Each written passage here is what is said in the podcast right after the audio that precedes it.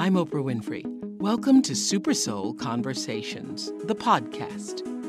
I believe that one of the most valuable gifts you can give yourself is time. Taking time to be more fully present.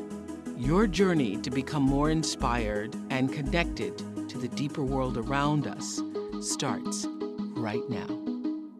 I first read Gary's book, The Seat of the Soul, over 25 years ago. It was 1989, and I was just setting out on my own spiritual journey, and I felt like the seat of the soul put into words what my own soul was trying to say. I was so moved by Gary's words, I called information, that's what you did back in the day, and I got his number and dialed him up. And that's how our 25 year long friendship started. I interviewed Gary on The Oprah Show for the first time in 1998. That conversation would be the first of many more to come. And over the years, he made 36 appearances on the show. Gary taught us all about what it really means to be empowered. For me, Gary's lessons weren't just light bulb moments or ahas. I was experiencing a profound shift in the way I saw myself and the whole world. Now, on its silver anniversary, there's a brand new special edition. I wrote the preface as has my mentor, Dr. Maya Angelou. Gary never ceases to surprise me. I learn new things every time we talk. And today, it seems only fitting that we're here to discuss one of my all time favorite books in one of my all time favorite spots, beneath the majestic redwoods in my front yard. So, you did a 25 year anniversary edition of one of my favorite spiritual teachings of all time.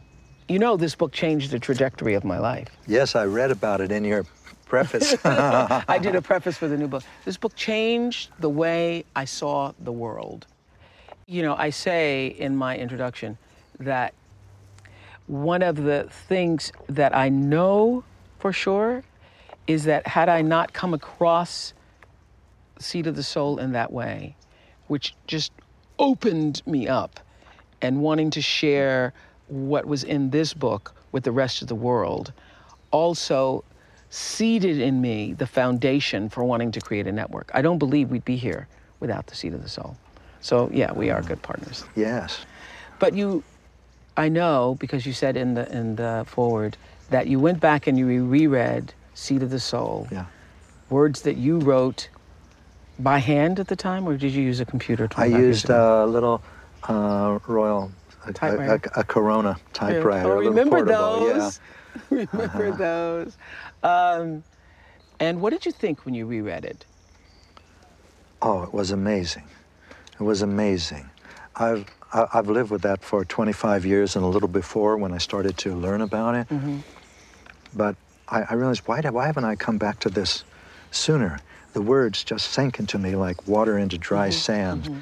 And I started to underline, and before I knew it, the whole book was underlined. Yeah, that's what happened to me, my first book. That's what happened yeah. to me the first time I read a first yeah. book.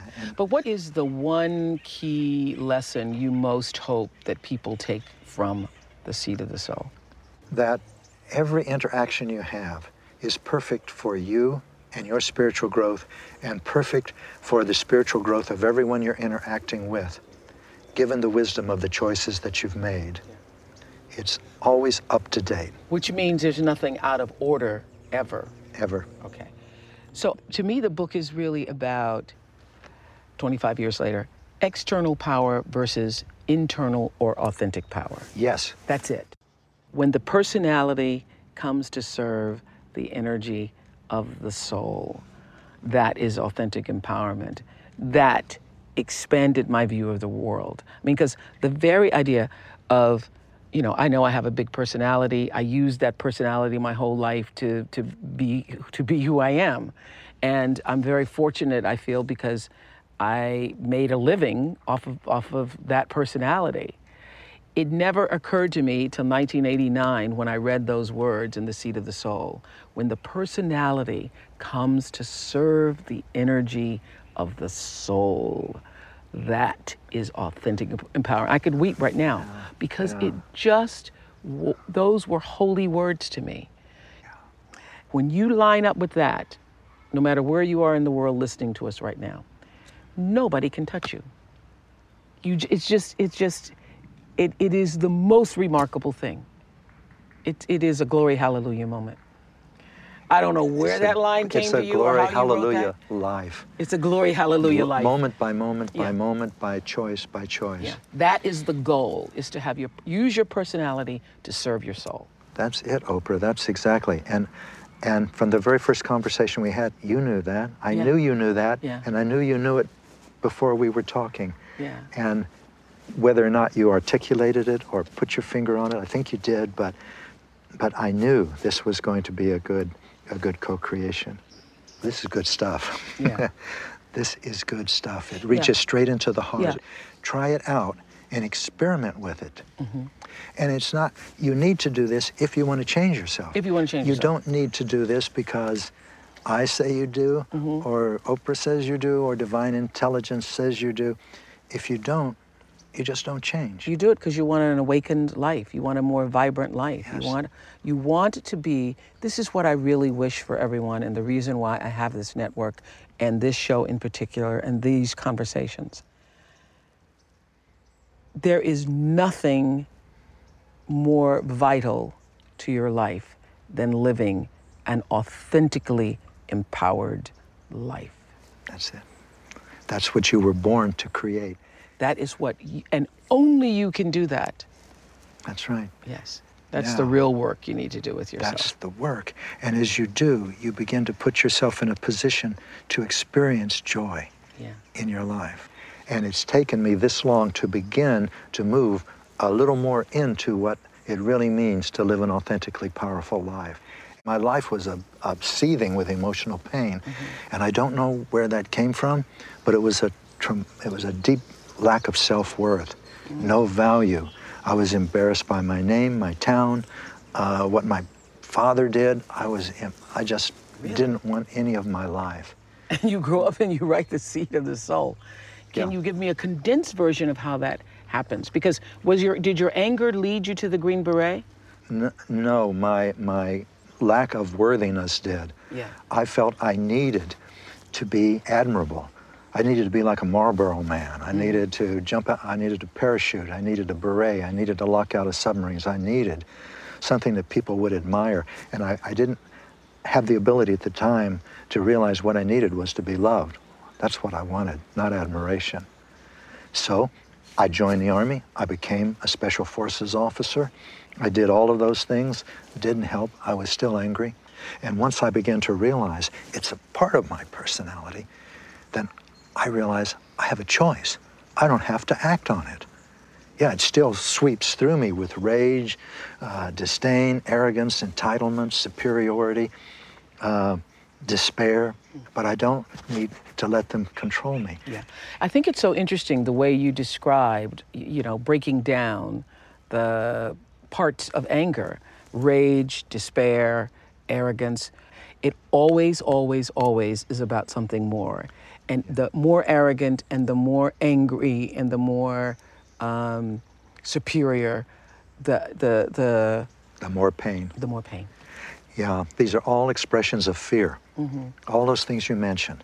And underneath them is the pain of powerlessness, of wanting to belong and not belonging, of wanting to love and not feeling you can love, of wanting to be loved and feeling unlovable, of feeling uh, defective, intrinsically flawed, ugly inside. Wow. So if people could see the way you really are inside, they wouldn't want anything to do with you. All of those. Yeah. Everybody And so you were it. using all of those external external power mechanisms like joining the army and the special forces and all of those things to cover up those feelings that you had. That's it, Yeah. exactly. And if someone had told me then the world's a loving place, I said, What world are you living in? Yeah. And But if it- somebody had told you then what you now know and have written about, and now we're celebrating the 25th anniversary, you wouldn't have been able to read that book.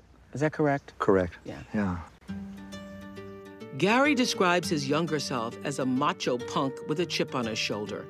He says his regimented military life later gave way to years of drifting.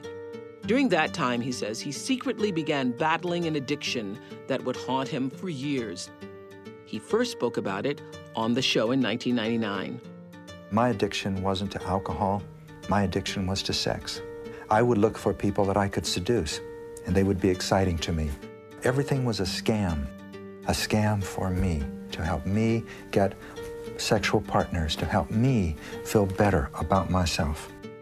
Gary taught me you can be addicted to anything to sex, to food, to shopping, to anger, to chaos, whatever it is you use to satisfy an emotional craving or to numb your pain. Gary believes that all addictions are the same. How do you know it's an addiction? Because an addiction means what? An addiction is a craving. You know it's an addiction when you say, I can't stop doing this. I can't stop. Mm-hmm. An addiction is when you can't pass a casino without going in. A, an addiction is when you can't be in the same room with a bottle of gin and not drink it. An addiction is when you can't walk past a store with your credit card and not walk in and use it. An addiction is when you can't stop eating. That is what an addiction is, but underneath it is pain, the pain of powerlessness. So when you strive to heal an addiction, you're reaching for your highest goal. It is profoundly spiritual. So when you recognize that you have an addiction, then you must either choose to leave it as it is or to change. And if you change it, it you change your life. And you say your addiction is not stronger than who you want to be. No, yeah. it is not. Yeah. This is something to remember when you are in the grip of an addiction. Remember, this addiction is not stronger than who you are becoming. Mm-hmm. It is not. Because when you make a decision to change your life and you reach for it, the universe backs you up. Yes. When you make a decision to heal, to do something healthy, it may only be a small part of your personality that is reaching. Yeah. Maybe 4% of you wants to heal. Yeah. The rest of you wants to not heal. But that's the 4% that the universe backs. Uh-huh. Jesus called that the faith of a mustard seed. Yes, the faith of a mustard seed. You say that it is a spiritual event, actually, when you reach the It is. It is. That's why anyone who has uh, challenged an addiction has done holy work. I can remember this moment like it was yesterday. Back in 2000, we met this young couple, Jody and Ira, who had recently lost one of their twin infant sons, Ryan, just four days after his birth. They were struggling. They didn't know what to do or how to move forward with their daughter, Haley, and Spencer, the little twin who had survived. Gary's advice changed not only the way I looked at love and loss, but how millions of other viewers did too. This was a seminal moment. One of the most powerful moments I ever experienced, I think changed a lot of people, was the, was the baby Ryan moment.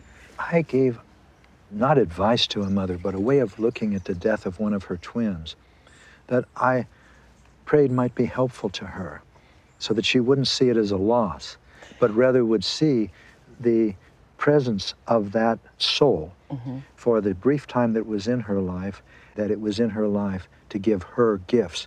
If you look at Ryan as a soul, like yourself, like Ira, like Oprah, like me, like everyone on this earth, that left this earth when it chose, then you will have a different perspective. You will be able to see the gifts that this soul offered to you during its short stay on the earth. You will reach a place in your life where you are grateful that this soul chose to be with you for however short a time. If you do not, you will live your life in anguish, thinking that a tragedy has occurred. Whenever you see your other son growing up, you will say, Ryan should be here. When he graduates from high school, you say, Ryan should have graduated. When he finds his wife, you will say, Ryan should be getting married too. And through all of this time, you will be imposing on your other son a burden to carry because no matter what he does or how successful he is, he will be causing mommy pain. if you look at Ryan as a soul, a great soul like yourself, who voluntarily entered the Earth School and voluntarily left it in order to be with you and to offer gifts, then you will begin the process of fathoming and appreciating and becoming grateful for the power of the interaction that you had with that soul. And you will be able to receive the gifts that that soul came to this earth to give you, to give Ira, to give to his siblings. And if you do not, you will continually be turning away from those gifts. You will be denying the very wealth of wisdom and compassion that was offered to you by this soul. Well, that may be the most powerful thing I ever heard you say. That's pretty powerful. I could see her face change I did on too. the show. I could feel that in that moment. What is the purpose of suffering? First, what is suffering? There's pain and there's suffering. Pain is just pain. She left me. Um, my child has got cancer. It's pain. But pain for a worthy purpose is suffering. Now, what could be more worthy than the health of your soul? What could be more worthy than your growing into the fullness and depth and power of your heart? Pain for a worthy purpose is suffering. So if you know that your pain serves a purpose, and that purpose is your spiritual growth, that's suffering.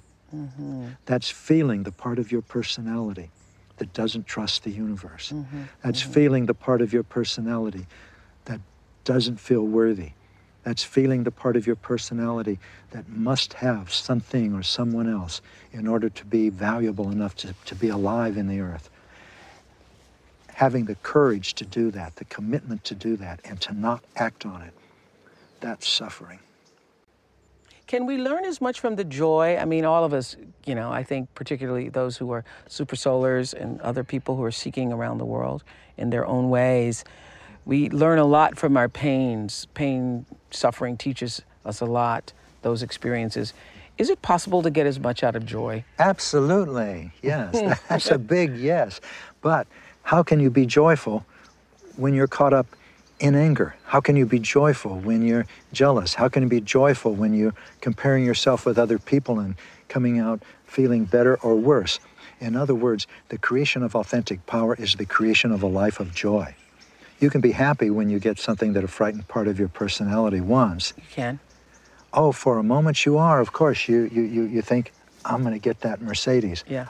You come out to the parking lot and somebody's run into your new Mercedes, and then you go down. So temporary uh, happiness is transient, but joy, that is uh, something that's ignited inside of you. And it's independent of what goes on outside of you. You say that we can find meaning in everything. Mm-hmm. I can give you an example. Linda and I were on a road trip, and she was doing her best to stay awake because she didn't want to wake me up. I was sleeping in the passenger seat, and she kept, you know, trying to wake herself up. But she fell asleep at 70 miles an hour. Ah. And as soon as the tires hit the wake up bumps on the side of the freeway, it woke us both up. But by then, the freeway was already over here, and we were in a broad, dry, grassy center strip.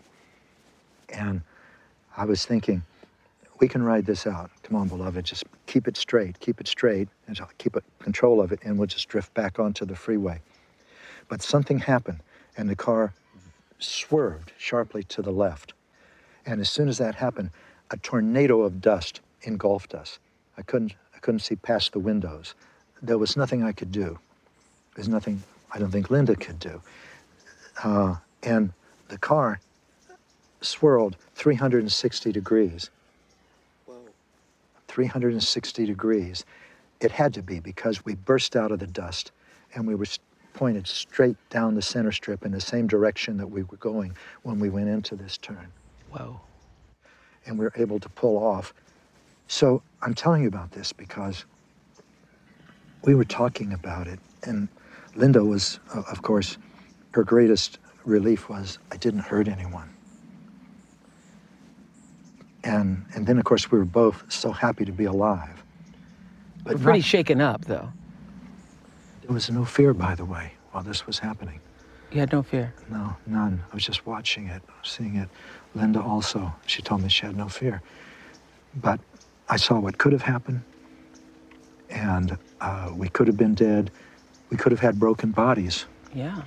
At the end of that, when we uh, finally pulled off the side of the freeway and we got out, and uh, I held Linda, and she was weeping. We just with, I don't know, we'd have to ask her. Relief, joy. And the cars were going by on the freeway. They were just seeing a couple standing by the freeway, embracing. Mm-hmm. I couldn't think of anything else except I was so glad Linda was alive. But I was so glad I was alive and I could still tell people about authentic power and what it is and why it's so important and the role that it plays in, in, in the evolution of our entire species. And I was filled with gratitude. And just when, when, when you were saying what you were saying about the personality coming to serve the soul, and I realize how deeply that is in me now. And that's why I told you earlier today, I cannot tell you how glad I am to see you again. Because did that happen on the way here? Yeah. It happened about 19 hours ago. Wow. Yeah. So before I've come here, we've had shows in the studio, we've had shows under the oaks. I've treasured them all. But I treasure every moment. Oh my goodness. Oh my goodness. Wow. So this is your second round of Soul to Soul. We have some brand new questions for you. What does it mean to be soulful? It means to be living a life of meaning, of gratification, of fulfillment, but not because you're getting what you want, but because it's satisfying something deep in you. And it has to do with giving. That I know for sure. Do you have a morning ritual? Yes, What is it? Describe it. I tell Linda I love her because affection wasn't exchanged much between my parents, even though they had a bond. And I resolve not to let our lives be like that. Uh, another ritual is we meditate. Um, Five minutes, 10 minutes, 20 minutes? it depends. Uh, I would say, in average, 15 to 30 minutes. I listen to my intuition. I set my intentions. For the day? Yes. Uh, it helps me feel grounded so that I can uh, sit down in front of a, a full inbox of emails and not get swept away with it. What is the lesson that took you the longest to learn? Love.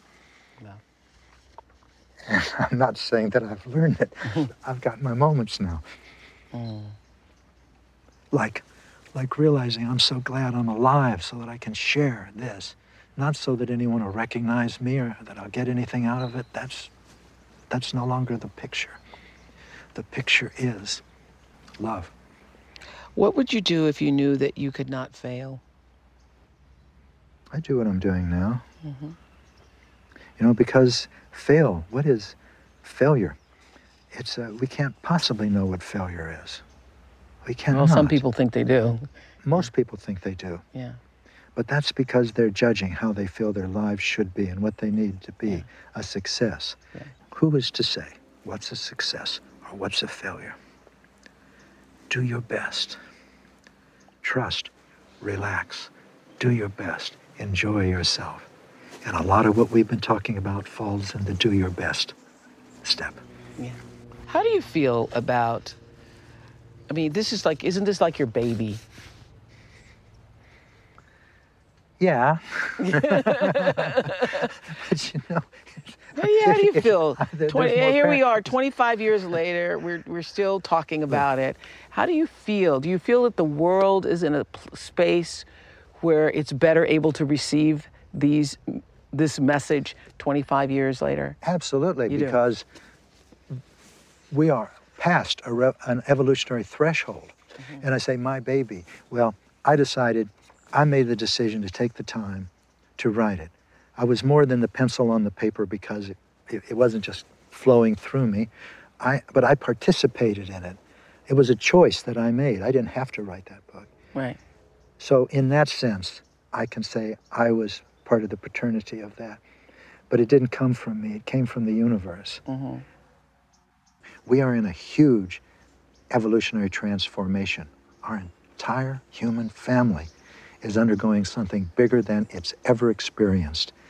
Hundreds of millions of people are beginning to get a sense of themselves as more than they thought they were. The last line of Seat of the Soul is It is exciting to come of age spiritually. Do you think you've come of age spiritually? We all are. We are all coming of age spiritually. That's when we begin to see that the cancer has a meaning. That's when we see that the foreclosure uh, can be the beginning of something and not the ending. We're not powerless. And the more that we think we are, the more we create painful consequences for ourselves. And the more we create painful consequences for ourselves, the more we encounter them and become angry or jealous or resentful and think that we're invisible and invisible. And this goes on and on. It can go on for lifetimes. But you can stop it. And you can stop it by challenging your anger. And if you can do that, go for it. Do it. Whatever you can do to live a life of love and purpose and meaning and joy and fulfillment, they're all the same things. All the same. Thank you, Gary Zukav, for helping us come of age spiritually. 25 years later, Seat of the Soul. Amazing. Thank you. Well, Gary, that's terrific, as mm. usual, as I knew it would be. Thank you, Oprah. It's so good to talk with you. It's just so good. I'm Oprah Winfrey, and you've been listening to Super Soul Conversations, the podcast. You can follow Super Soul on Instagram, Twitter, and Facebook. If you haven't yet, go to Apple Podcasts and subscribe, rate, and review this podcast. Join me next week for another Super Soul Conversation. Thank you for listening.